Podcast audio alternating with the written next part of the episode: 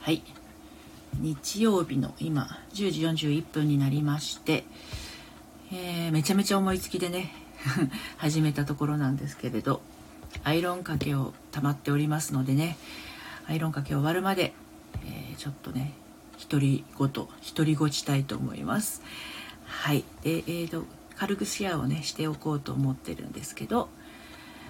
えーとツイッターの方にまず恋愛談義恋愛相談にしようと思ったんだけど相談になっちゃうとですねうーんとまあその方の詳しい状況がわからない上で相談するとなるとかえってねあの何て言うのかな無責任な発言になってしまうような気もしてね相手の背景がわからない状態でこうしなさいとかこうですよって言い切るのってなかなか難しい。まあ平日にやってるオラクル占いだったらいいんですけどそうじゃない場合はやっぱりその人の背景ってものすごく大事なんじゃないかなって思うんですよね。だから私のところに悩み相談に来る方もうーんやっぱり何て言うの？詳しいところを聞いてみないと本当の本当のところって分からなかったりもするので本当に自分がどう思ってるかってねあの意外と自分じゃ分かんなかったりするんだけどその状態でこうですよって 言い切るっていうのはどうなんだっていうのがあってね。はいあのそれはやりませんけどね。ちょっとシェアにとっても時間がかかっていますが。今ね iPad で打ってるから普段 Android でやってるんだけど iPad でやるとやっぱ時間が入力に時間がかかるのは困ったもんだなっていう感じですね。うんまあ、でもだんだんこれもやっていかないとなれないのでまあまあ慣れですよね。はいはいはい。そうでアイロンかけがね週に1回、えー、旦那さんのワイシャツをかけるんですけれどまああのー、これはいい時間だなって自分で思ってるんですよ実はね。あのー、アイロンかけってうん面倒くさいっていう奥さんいらっしゃるかもしれないんだけど、まあ、その人が生きて元気に働いてる証でもあるので私意外とね好きなんですよね。うん。まあ面倒くさいと思う時もあるんですけどアイロンかけは好きですね。前の旦那さんがねアイロンがいらないまああの自営業だったせいもあってね、うん、あのアイロンいらなかったんですよね。アイロンかけたいっていうよりかは、うん、アイロンかけをするとなんかこう落ち着くっていうのかな。そういうのはありますね。まだ入力してる。って早くアイロンかけしたいと。アイロンが熱を持ってきたぞ。そうそうそう。えっ、ー、とでまあ昨日この間一昨日の金曜日はねちょっと用事があってうんとなんだ。オラクル占いオラオラクル占いできなかったんですけど明日はねやろうと思っています。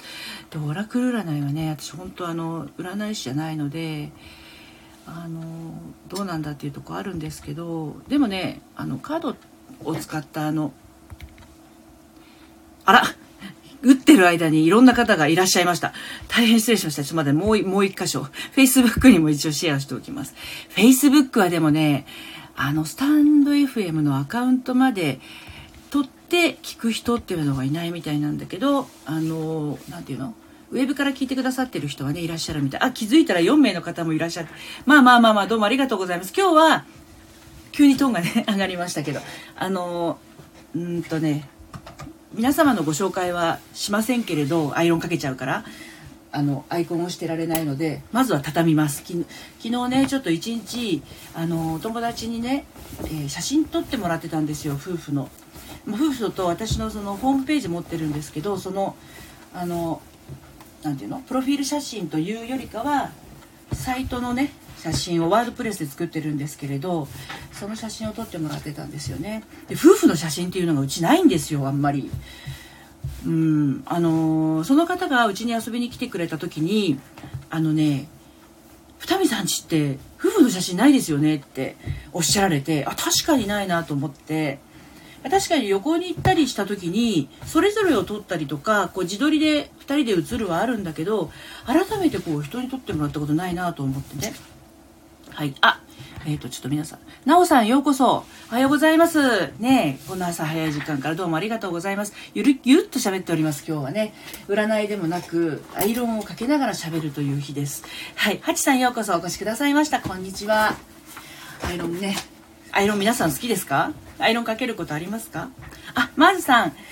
こんにちは。ようこそお越しくださいました。あ、ともこさん、ようこそお越しくださいました。こんにちは。カワセミが好きさん、ようこそはじめまして、お越しくださいました。ありがとうございます。今日は皆様のご紹介などはしませんけれど、皆様同士ね、あの、よろしかったらね、つながってくださいね。私は、あの、アイロンをかける前の今、畳んで、畳むで済むやつを畳んでます。ちょっと昨日一日出かけていたので、アイロンがちょっとと溜まってまして洗濯物も溜まってます。気持ちいいですよね。あ私千葉の船橋に住んでるんですけどめちゃめちゃ天気が良くて昨日もすごくあの天気良くってね。カメラマンさんカメラマンさん的にはあんまりカンカン照りだとね良くないんですって。曇りぐらいの方が後からその写真を修正したりとかしやすいのとあと撮られる側もあんまり晴れてるとしかめっ面になっちゃったりとか眩しいからね。あとなんかこう順光逆光の加減もあったりするみたいであんまり晴れの日はよろしくないらしいんですけど昨日はねでもねいいところで撮影ができたんですよね。まああの仕上がりが楽しみです。でねあの写真撮影までに痩せよう痩せようって思ってもう日にちはだいぶ前から決まってたんでダイエットもしようとしてたんですけどこの秋のあのね、味覚の秋、食欲の秋に勝てませんで、ダイエットは間に合いませんでしたが、まあまあまあ、これも自分かな、みたいな感じで、昨日はすごくリラックスして写真が撮れました。あ、ともこさん、アイロン苦手ですかやっぱり。あ、マーさん、アイロンかけ大好き。あ、同じ同じ。あ、マーさん、曇りの方がいい。あ、そうなんですね。光が柔らかい。確かに、そうかもそうかもあの昨日もね時折曇ったりとか室内で写真撮ったりしてる時はあの撮ってくれてる人もねああのいい感じっておっしゃってたんですけどちょっとこうのっぱらみたいなところにもう本当に遮るものがないところに行っちゃったらですねあのー、あちょっと私もほら眉間にシワが寄っちゃうし眩しいとね。そうそう。なかなかあのあれでしたね。そう。でねあの恋愛談義って書いたんですけど恋愛相談ってなっちゃうとあの一番最初にも話したんだけどあのやっぱり私そ相談相談業というか恋愛セラピストをやっている時にまずあのこうしなさいああしなさいっていうのは言わないんですよ基本的には。あのその人がどうしたいのかとか今どういう状況なのかっていうのを聞く聞くところから始まるのであのオラクルの時はね仕事のこととか恋愛のことって書いてもらえればカードを引いてそのメッセージをお伝えしてそのメッセージから響く答えがあなたの答えですよって言えるんですけど、まあ、恋愛のセラピセラピー的なものになってくるとその人の悩みがどんなものなのかどこから来てるのかっていうのがわからないともう簡単にこれが原因ですなんていうことはねおおよそおおよそおおよその見当はついても革新的なことっていうのはやっぱりねじっくり聞いてみないと分かんないですよね。大体が表面的なあの悩みの原因みたいに見えてても詰まるところって全然違うところに答えがあったりするのでまあまあまあこのここういう時はこうですよっていう一般的なことぐらいしか言えないんですけれどもねでもよくあるのが恋活とか婚活とかをしていてあの何て言うのかな恋活婚活っていわゆる知らない人と会ったりするじゃないですか。ね、で知らない人と会うのに最初から気が乗る人ってあんまりいないと思うんですよ。やっぱり初めての人に会うってめちゃくちゃ気が重いっていうところ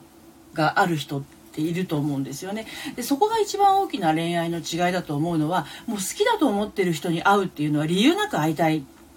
ていうのがあるけれど婚活恋活で知り合った人っていうのは知らない人と会うわけだから気が乗らなくて当然っていうところがあるんですよね。なんだけどその気が乗らないのを超えてでもなんかこの人に惹かれるところがあるなとかねそういうのがあればまだワクワクの種があるんだけどそうじゃないとなるとめちゃめちゃ億劫だと思うんですよね。うん。ああ、トポさん、婚活全然やる気にならなかった。だ私も、私が結婚、最初の結婚した時は28の時ですけど、うーん、まあ、まず婚活しようっていう気もなく、で、再婚したの53だけど、まあ、婚活、再婚婚活みたいのもあるみたいですけど、まあまあまあ、やる気はなかったですね。うん、なんかそういうところで探すっていう感覚がまずなかっただけど今いろいろこう婚活でなんだろううまくいってる方も何人かいらっしゃいますからもう本当に自分が恋愛で知り合う場所に出向くのと同じなんだろう単なるきっかけっていうスタンスで捉えている人はうまくいくんじゃないかなと思います。その婚活してデートにこぎつけることがゴールみたいになっちゃってる人だとなんかその虚しさみたいのが 残っちゃうんじゃないかなというのはちょっと待ってアイロンかけるまでの畳が多いな。果てしなく畳むものが多くてなまだアイロンまで入ってないんですけど今日はこれアイロンが終わるまでねあのだらったらとお話をしていこうと思ってるんですけどね。はいはいはい。あみんちゃんさんようこそお越しくださいました。ありがとうございます。はいみんちゃんさん。はじめまして。うん、旅してる場合あともさ知らない人と会うくらいなら自分の好きな方が好きなことする方がそりゃそうですよね。なんていうのかな知らない人に自分を合わせるっていう感覚私これができないんですよね。なんかその知らない人に合わせると疲れちゃうんですよね。で、あの、合わせてこいやぐらいの 高飛車な気持ちがどっかにあるのかな。でも、あの、なんていうの、自分が合わせようとしなくても一緒にいたいって思う人だったりとか、あの、一緒にいるだけであの気分が良くなる人っていうのはその人のことが分からなくても肌感で分かると思うんですよ。それはそれが分かる人っていうのは日頃から自分を大事にしている人は分かると思うんですよ。自分を普段からあの隠してたりとか抑えてたりとか我慢したりとか人に合わせているのが癖になっちゃってる人はめっちゃ疲れると思います。でもともとがわがままで私わがままですけどもともとがわがままで自分ペースでいけてる人っていうのはあの別に婚活に入ったって自分ペースっていうのを崩す必要がないというかそういうなんだろうそういう概念すらないから己のままなんですよね。だから人に合わせるっていうことをしないいい意味で,、うん、で人にいい意味で人にいい意味で人に合わせないっていう人はまず自分を大事にしてるっていうところがあるので何が来ても何が来てもですねあのビビらないうんえっ、ー、と、えっ、ー、と、マスさん、相手に合わせないけど、そう相手に合わせないけど話は聞く。そうです、そうです、そうです。で、相手の話を聞くっていうのも、私常々その、あの、クライアントさんにも話すし、ブログにも書いたりするんだけど、相手の話を聞く、そして相手の言っていることに、あの、同感はしなくてもいいんだけど、共感はするっていうのが大事かなっていうのは思っていて、そうなんですよ。あくまでも自分主体ですよね、マースさん。その、なんかそのよく男の人って解決解決したがるそのヒーロー的な発想をするからあの彼女がねあのこれこれこんなことがあってさただたただ単にその日にあったことを彼氏に言ってあのすっきりしたいなっていうだけなのにそれは君がそんな風に言うからこうなんだよみたいな感じで解決策を言ってくるっていう場合があるんですよ。うちの旦那さんもそういう傾向あるんですけどそれは本当になんだろう彼女を否定する意味で言ってるんじゃなくて愛してるからこそ困ってる彼女を助けたくて言ってるんだけどでも彼女的にはそんな解決策を知りたいわけじゃないわけですよね。だからそのマーズさんのように相手に合わせないけど話は聞く。ああ君はそういうふうに思ったんだねっていう。まず受け入れる。言ってることをそのまま受け止めてくれるっていう関係性は男女の場合すごく必要だと思います。大体がまあでもこれ恋愛関係になくても男の人となんかこう自分がこんなことがあったよ的な話をするとそれってお前がこうだからこうなんじゃんみたいなことを言ってくるっていうのはね割とあるんですよね。別に求めてないよそんなことって。あなたに別に解決してほしいと思ってないんですけどぐらいに思うんだけど。だけど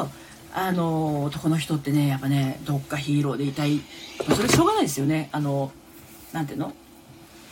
えっ、ー、とそういうなんだろう DNA みたいなのがあるのかな。でも女の人でもいますよ。女の人でもなんかこうただ愚痴を聞くのは嫌でなんかこう解決策を言ってあげたくなるっていう人はいるんですけど、まあ私の場合はそういうところがあったかもしれないんだけど、でも、やっぱその人その人の価値観っていうものがあるし、それを尊重するのであれば、まず聞くだなと思うのとでもそれが分かったのはやっぱ自分がどうしたいのかとか自分がどうありたいのかがちゃんと分かってないとやっぱり引きずられるんですよね相手の話とかに。うん、なんかこうあの自分が弱ってるとなんかこういつも助けてもらいたい気持ちがねあのあったりするからあの人の話もなんか助けてもらいたくて言ってるんだろうなみたいに思っちゃってあのこうしたらいいんじゃないのとかあしたらいいんじゃないのとかアドバイスしがちだけどだけどその人のことを信頼していればあのあこれはこの人ただ今言いたいだけなんだなって思ってあとりあえずあのまずは全部聞くっていう姿勢になると思うんですよね。であのクライアントさんのお話もですね私心配して聞いてるわけじゃなくて決してねあのもうこの人だったらここまで自分のことを分かって言えてる人だったらあこの先この先絶対大丈夫だわこの人っていう気持ちでいつも聞いているので、まあ、大体私のところに相談に来ても本人はドツボにはまってこの先真っ暗みたいな気持ちでいらっしゃいますけどあ絶対大丈夫だと思って話聞いてるんですよ。なんかこうああこの人これじゃどうなっちゃうんだろう心配だわっていう感じで聞くことはないですね、まあ、みんな本当にすっごい悩んでるけれどあこれこの人大丈夫だわって大体初めて聞いた時に思いますよね、まあ、それぐらいみんなあの何て言うのかな自分のことを大事に大事にしそびれてるだけだから自分のこと大事にしていくと大体物事うまくいくんですよね。そう。だからあのうん、八方美人になってね辛いって言ってくる人何人かいるんだけどあああのあ私やっぱり自分のことを置き去りにしてたわっていうことに自分で気づけてね、うん、まずそこからですよね。自分がいかにその自分で下げちゃってるかっていうところがあるとね、うん、辛いですよね。さあ今ハンカチをアイロンかけ終わりまして続きましてワイシャツの方に行きます。ワイシャツは季節が秋から冬に向かっていますので長袖になりました。で半袖の時はですね割と早いんですけど長袖のワイシャツになると袖部分がちょっとあるものでこれがちょっとね時間がかかるんですよねアイロン。そうそうそう。でねあの恋バナじゃないんだけど最近あのよくフェイスブックとかであのなんだっけなちょっと私自分のフェイスブックに書いたんだけどなんだっけな知りたい知りたいなら教えてあげる。本当は教えたくないんだけど何々について知りたい人いますか的なことをねあの発信してる人多いんですよ。めっちゃ多いんですよ最近。なんかどっかのあの企業塾の方針なのかどうか知らないけどで私あの書き方がものすごく嫌で もうその投稿が来るとシュッてスルーするかあのその人の投稿は30日非表示みたいなとこにしちゃうんですけど何が嫌かっていうといや自分で考えてみたんですよなんでこの投稿になんかざわっとするのかなって思った時になんか昔中学校とか高校の時にいた、ね、知りたいんだったら教え教えてあげてもいいけどさみたいなことを言う女子って 1人とか2人とかいて。あれ字が読めない。人がいらっしゃった。ごめんなさい。ジエンさん。あようこそお越しくださいました。今ねアイロンかけながらダラダラと喋ってるんですけど。そうだから知りたいししんと教えたくないんだけどみたいな。あそう上から目線。見かけることないですか？ともこさんフェイスブックやってる？あのあの本当教えたくないんだけど何々について知りたい人いますか、えーと知りたい方はコメント欄に知りたいって書いてくださいみたいなやつなんですけどあれが、あの、すごく嫌で。あとは、なんか、えー、っと、ツイッターとかフェイスブックとかインスタとかで何かこうね、こういうことについて知りたい人はこちらまでって言って、こちらまでに行って、そこにはブログ記事とかがあったりして、さらにさらにそこから、うんと、これの革新的なことを聞きたい、聞きたい人はメルマガへとか LINE 登録へとかなってくると、なんか仮に教えてもらったとしても教えてもらったらもうその人とは付き合いたく付き合いたくないみたいな気持ちになったりしません？なんかね人間性が出るんですよねそういうところに。なんていうの？あざとさみたいな感じ？だからあのあれあのやり方は確かにリストとかは増えるのかもしれないけど人間性を失うというか損ねるというか々良くないんじゃないのって思うんですよ。だったら本当に本当に教えたいことがたくさんあるので知りたい人はこのメルマガに登録してくださいとか素直にね書けばあこの人って愛に溢れてるなってなるかもしれないんだけどそれがなんかねあの本当は教えたくないみたいなとかあの知るまでに段階がありすぎるとちょっとなんか詐欺にあったような気になるっていうかね人間性見ちゃいますよねはいともこさん、フェイスブックやってます副業系とかによく見かける。そうですよね。見かけますよね。あれ、あれはね、だからね、目的が、その人に教えたいっていうよりかは、自自分のためっていうのが見え隠れしてしまうから、なんかこう、知りたいって気持ちにならないし、教えてもらいたいって気持ちにもならないし、知りたかったことまで知りたくなくなってくるっていうか、天の弱かしら。まあ、そんな風な気持ちになりますよね。あれはどうかと、どうかと思っちゃいますけどね。うん。まあでも今恋愛の話から飛んじゃいましたけどあのお付き合いもそうだと思うんですよ。やっぱ男の人と女の人の付き合いっていうのは。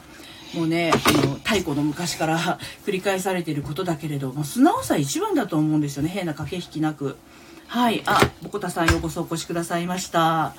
はい。えー、っと家元畳店さんはじめまして。ようこそお越しくださいました。今ねあのよいしょアイロンかけながらねあの話をしてるんですけれども。おとととと。アイロンかけるのがね好きなんですよ。意外とね。2枚目終わりです。はい。であの平日のね17時からはオラクル占いをやっていていらっしゃった方のプロフィールご紹介して相互フォローの輪をつなげていただいてねあの悩み事のオラクルカードの声をねお伝えをしているんですけど今はちょっとアイロンで手が塞がっておりますので皆さんのねアイコンを押してえー、プロフィールを読むことができないんですけれどもねあのちゃんとこうあの拝見させていただいておりますので。チャット欄に書いていただいたことはねお読みすることができます。あシュートイングリッシュさんようこそお越しくださいました。はじめまして。今トータル11名ぐらいの方がこの私の拙いあの、えー、アイロンかけ 配信をね、えー、お聴きくださってますけれども。そうそうそう。まあいろんなことがありますよね。今ね SNS を私テスト的に結構広げていろいろやってたんですけれど今月中にアメブロはやめようと思っていて。でノートとツイッターはスタンド FM を始める前は放置してたんですけれどあのプロネコさんのお話いろいろ聞いたりなんかしていて確かにツイッターと,、えーとスタンド FM の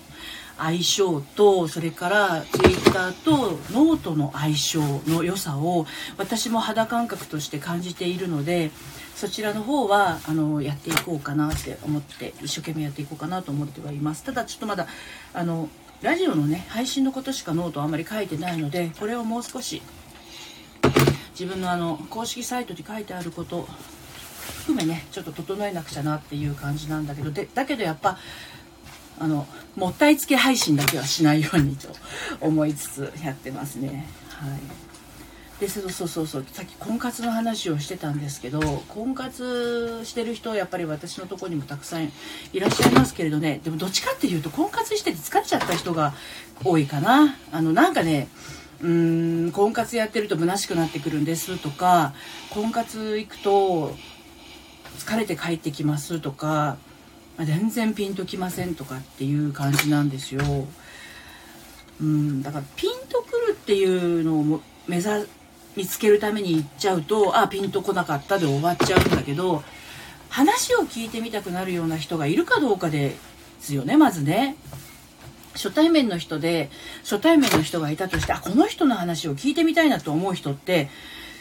なかなかいないと思うんですよね。興味が湧く湧かないの部分でね。うん、だから初めて会った人に興味が湧くっていう時点でもうそれだけですごくこう旧大点って言ったら変ですけれど。うん。だって恋愛って興味が湧く湧かないす。っ飛ばしてまずもう会いたいってなるじゃないですか。好き好きっていう感覚の前にあこの人のことを目で追ってしまうとか。そうそう中学とか高校とかで気が付くとその人を目で追っていたみたいななかったですかね。あの目が合うだけでドキドキ。目が合うってことは向こうも見てたってことでそういうところなんじゃないかと思うんですよね。で恋愛の醍醐味って。そうだからあの興味を持つっていうところがないとなかなか先に行くって難しい。だけどまあ恋活にしろ婚活パーティーにしろお見合いにしてもとりあえず興味を持つっていうところから入ると思うんですよ。最初会ってみてもいいかなみたいな感じで。ただその興味を持つ対象物が、うんと、なんていうの感性感覚的なものよりも条件的なものになってるとちょっと難しいのかなっていうのは感じるかな。うって人のこと条件で好きにならないですからね。人のことを条件で好きにならないし条件で嫌いにはならないのであくまでも感覚ですよね。なんかその感覚の部分が自分であの分かってないと私はこういう時に気分がいいとか私はこういうことをされたら気分が悪いとかをあの我慢しがちな人とかそれからなんだろううん自分を後回しにしてる人とかは気づきにくかったりするんですよね。自分は今怒ってるのかとか今自分は寂しいのかとか分かんない。なんか、うん、我慢するのが当たり前になっちゃってる人はなかなか難しいのかなとも思いますよね。結局婚活とかやっても我慢私にはこのぐらいかみたいな。ねこの程度がこの程度ならまあまあまあまあ妥当かなみたいな感じになっちゃうとえ恋愛ってそういうもんだっけ？結婚結婚ってそういうもんだっけ？っていうところになるよね。虚しくなっちゃうんだろうね。ただだけど本当に自分自分の理想とかとは関係なくあこの人なんか一緒にいるといいわっていう感じの人がいればねそれは本当にまさしく恋愛の始まりにもなるでしょうしね。まああの恋の始まりは何がきっかけか分かりませんよ本当に。うんといろんないろんなきっかけで皆さん恋愛にね突入していっているので終わる時もいろんなきっかけで 終わってますからね。ででもただね終わる時っていうのはあのー、雨漏りの最近ないけど雨漏りに洗面器を置いといたその洗面器に一滴一滴ポタポタポタと不満が積もるようにポタポタポタと不満が積もっていって最終的に溢れてあもうダメだってなるのがまあ別れの方だと思うんですよね。出会いの方っていうのはある程度最初の時に最初の段階で半分ぐらいまでこう気持ちがブワーッとこう満たされてくる感じでその後あのポタポタポタと人の良さとか人なり人となりが分かって信頼関係を深めていくっていうね形にはなっていくんでしょうけどね。そうそう。あのだからまあ人のさ人の恋愛は本当に参考にならないと思いますよね。であの人があの婚活でうまくいったから私もこの婚活でうまくいくに違いないっていう考え方はまず私これで結婚したからさっていうおすすめはあそうなんだっていう感じで聞いたとしても自分にも合うかどうかはまた別別物ですからね。うん。まあ自分がどういうふうなものを求めてるのかにもよりますけど。まあでも合わないのにやり続けるっていうのはあのブスになるからやめた方がいいですよね。やっぱりねあの自分の合うものであのやっていく勝負していく方が早い気がしますね。あとねたまにいらっしゃるのが自分は結婚したいわけじゃないんだけど結婚したいわけじゃないんだじゃないんだな。結婚したいって言ってる人なんだけど職場が結婚している人ばかりだからあピッチさんようこそお越しくださいました。職場が周りが結婚している人ばかりだから話が合わないから自分も結婚したいっていう人が前いらっしゃいましたね。あれマジ仮に結婚したとしてもなかなかうまくいかないんじゃないかなと思う。なぜならばその人にじゃあ、うんと、職場で周りの人がみんな結婚していない人だったら結婚したいと思います？って言ったら思わないですっていう答えだからそれって結婚したいのは周りに合わせるためってことになっちゃうじゃないですか。そんな思いで結婚したとしたら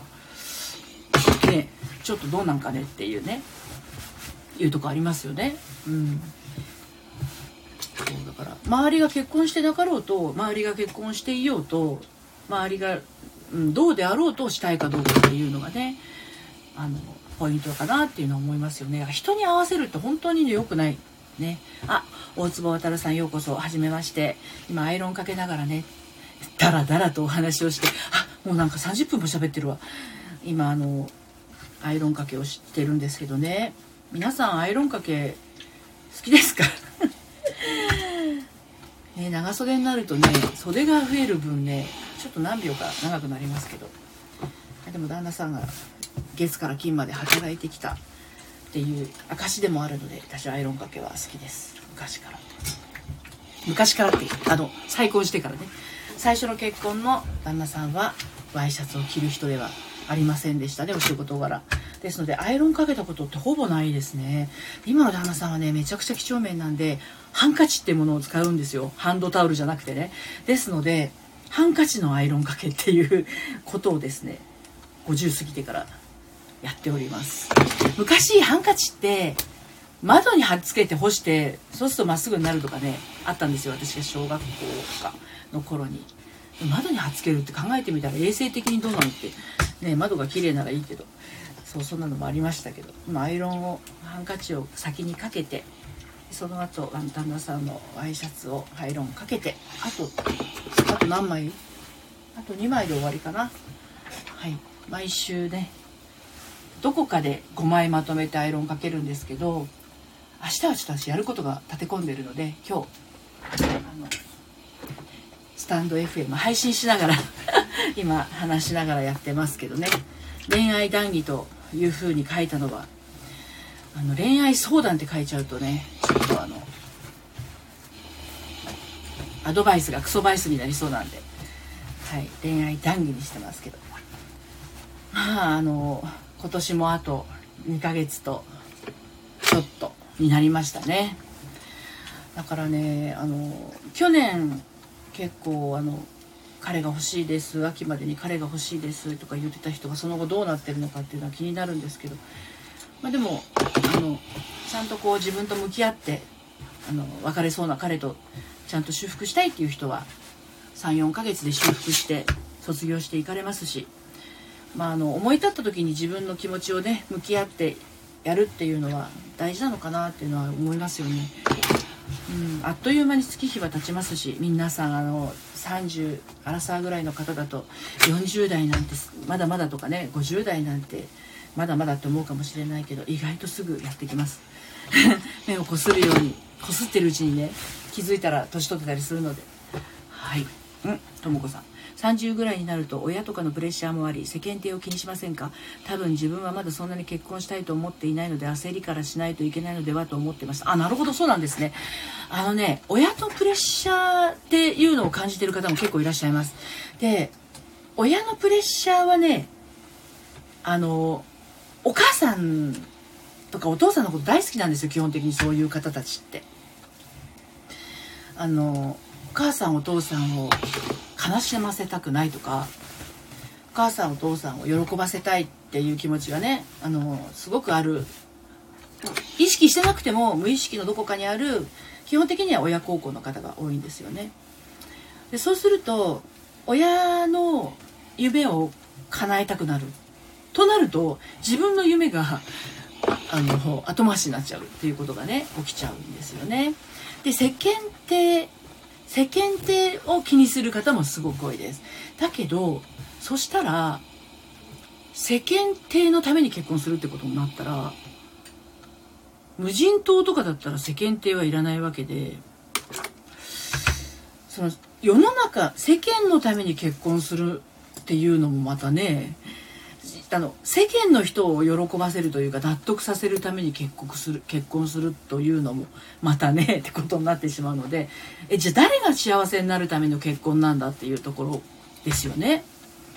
お母さんお父さんを幸せにするための結婚なのか周りの人を納得させるための結婚なのかうんそうそうそうそうそうですよ。生きているうちに孫の顔を見せてあげられたらと思っていましたが今はもう自分の納得いくタイミングでいいかと思い始めましたそう本当そうです。あの孫の顔もですねこれ誰もが誰もが思うと思うんですよ。だけど今ってこんなコロナもあったりして世の中がどうなるかわからないからやっぱりこう夫婦だけ夫婦が生きていくのでさえも精一杯な時代になっちゃってるんじゃないかなってとこもあるんですよね。共働きしている人も多いし女性もキャリア持ってる人も多いしどこか何かこう出産ってなると今はまだ女性の方に幸せが来る世の中じゃないですか。となると何かしらこう女性っていうのはもうおのずとその自分のこと後回しにする時期ってやってくるんですよね子供を産んだりするとね。だけれどもそれでさえも自分の喜びと感じられればねいいじゃないですか。あキーボードさんようこそお越しくださいました。そう。なので誰のために結婚するのかっつったらやっぱりあの自分のためなんですよね。自分と相手が幸せになっていくため。ででもその相手よりもやっぱ自分が幸せになっていくための結婚。っていうところを忘れてはならないと思っていて。私も子供2人います。28歳と31歳です、えー、まだ2人ともね子供はいないので私はまだ孫があの孫を見ていませんけれどあの親としての立場から言うとあ孫ってどんなものなんだろうっていう興味はあります確かにねだけれど孫を見せてあげたいがために何か子供が、うん、失うものがあったりとか我慢しなければならないものがあったりとか親に見親に孫の顔を見せたいがためだけに結婚しようと思ってるんだとしたら「おいちょっと待て」って言うかもしれないですね自分の子供だったらね。うん、それよりあなたたち2人がやりたいことを、ね、あのやりなさいと。自分の人生を楽しみなさいというの。つまりね親っていうのは自分の子供の幸せを願ってるんですよ。自分の子供が幸せだったら自分の命を失っていいとぐらいまで思ってるんですよ、うん、だから孫の顔どうのじゃなくてあなたさえ元気で、ね、自分の人生を生きていってくれてたらそれで満足っていうのが親。少なくとも私はね。そうなんですよね。あこの子が笑顔で毎日あの幸せに暮らしてるんだったらそれはたとえ結婚してなかったとしてもその子があの一生懸命毎日幸せに生きてるんだったらもうそれで十分だし。でそれでもし幸せじゃないんだとしたら見守るっていう感じね。本当に自分の幸せっていうのは自分でしか見つけられないから親のできることをやるっていうのは、まあ、成人までだと思ってるんですよ。そこから先はもう信じてるんであのこの子は自分の力で自分のなんだろう人生を切り開けるように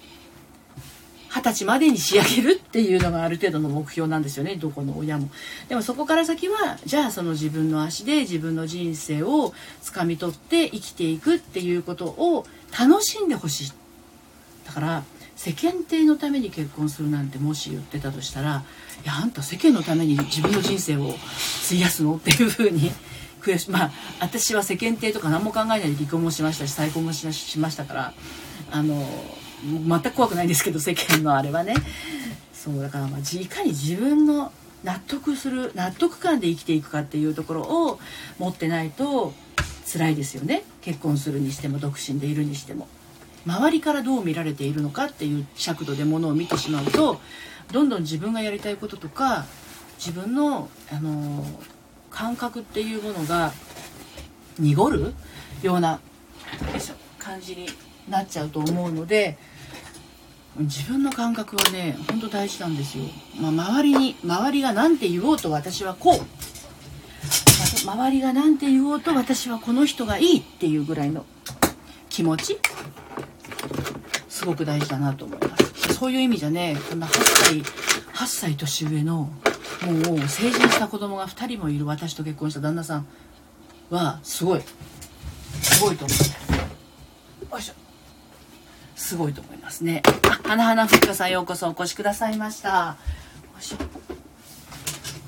今ねアイロンをかけながらお話をねよいしょ。してたんですけどアイロンおかげさまでかけ終わったので今アイロン台をんでおります。アイロン台を畳みよいしょ。天気がねいいからねすごくカラッと乾く感じですよね。はい。ということでアイロンがかけ終わりました。あこんなにかかると思わなかった。あの昨日の洗濯物を畳み5枚のワイシャツと3枚の私の服と、え、バスタオルタオル類を畳むまで。あああそうかそうか。畳むまで38分57秒かかりまして今日はこの辺で終わりにしたいと思います。それではまた。